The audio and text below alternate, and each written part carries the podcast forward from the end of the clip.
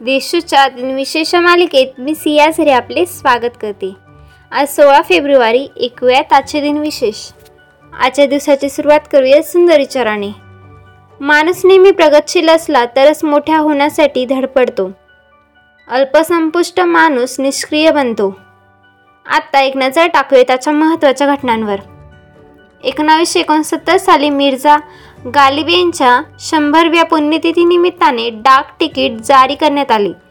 कोलकाता येथे एकोणीसशे ब्याऐंशी साली जवाहरलाल नेहरू आंतरराष्ट्रीय गोल्ड क्लब फुटबॉल स्पर्धेची स्थापना करण्यात आली.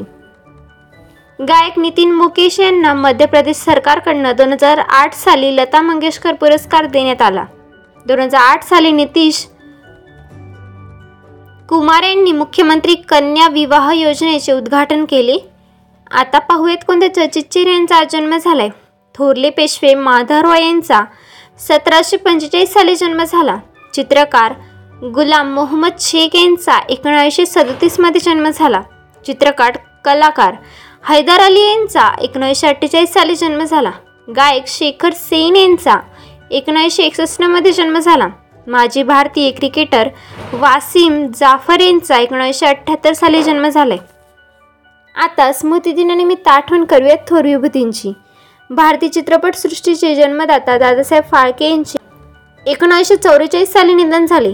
भारतीय खगोलशास्त्रज्ञ मेघनाथ सहा यांचे एकोणावीसशे छप्पन्नमध्ये निधन झाले.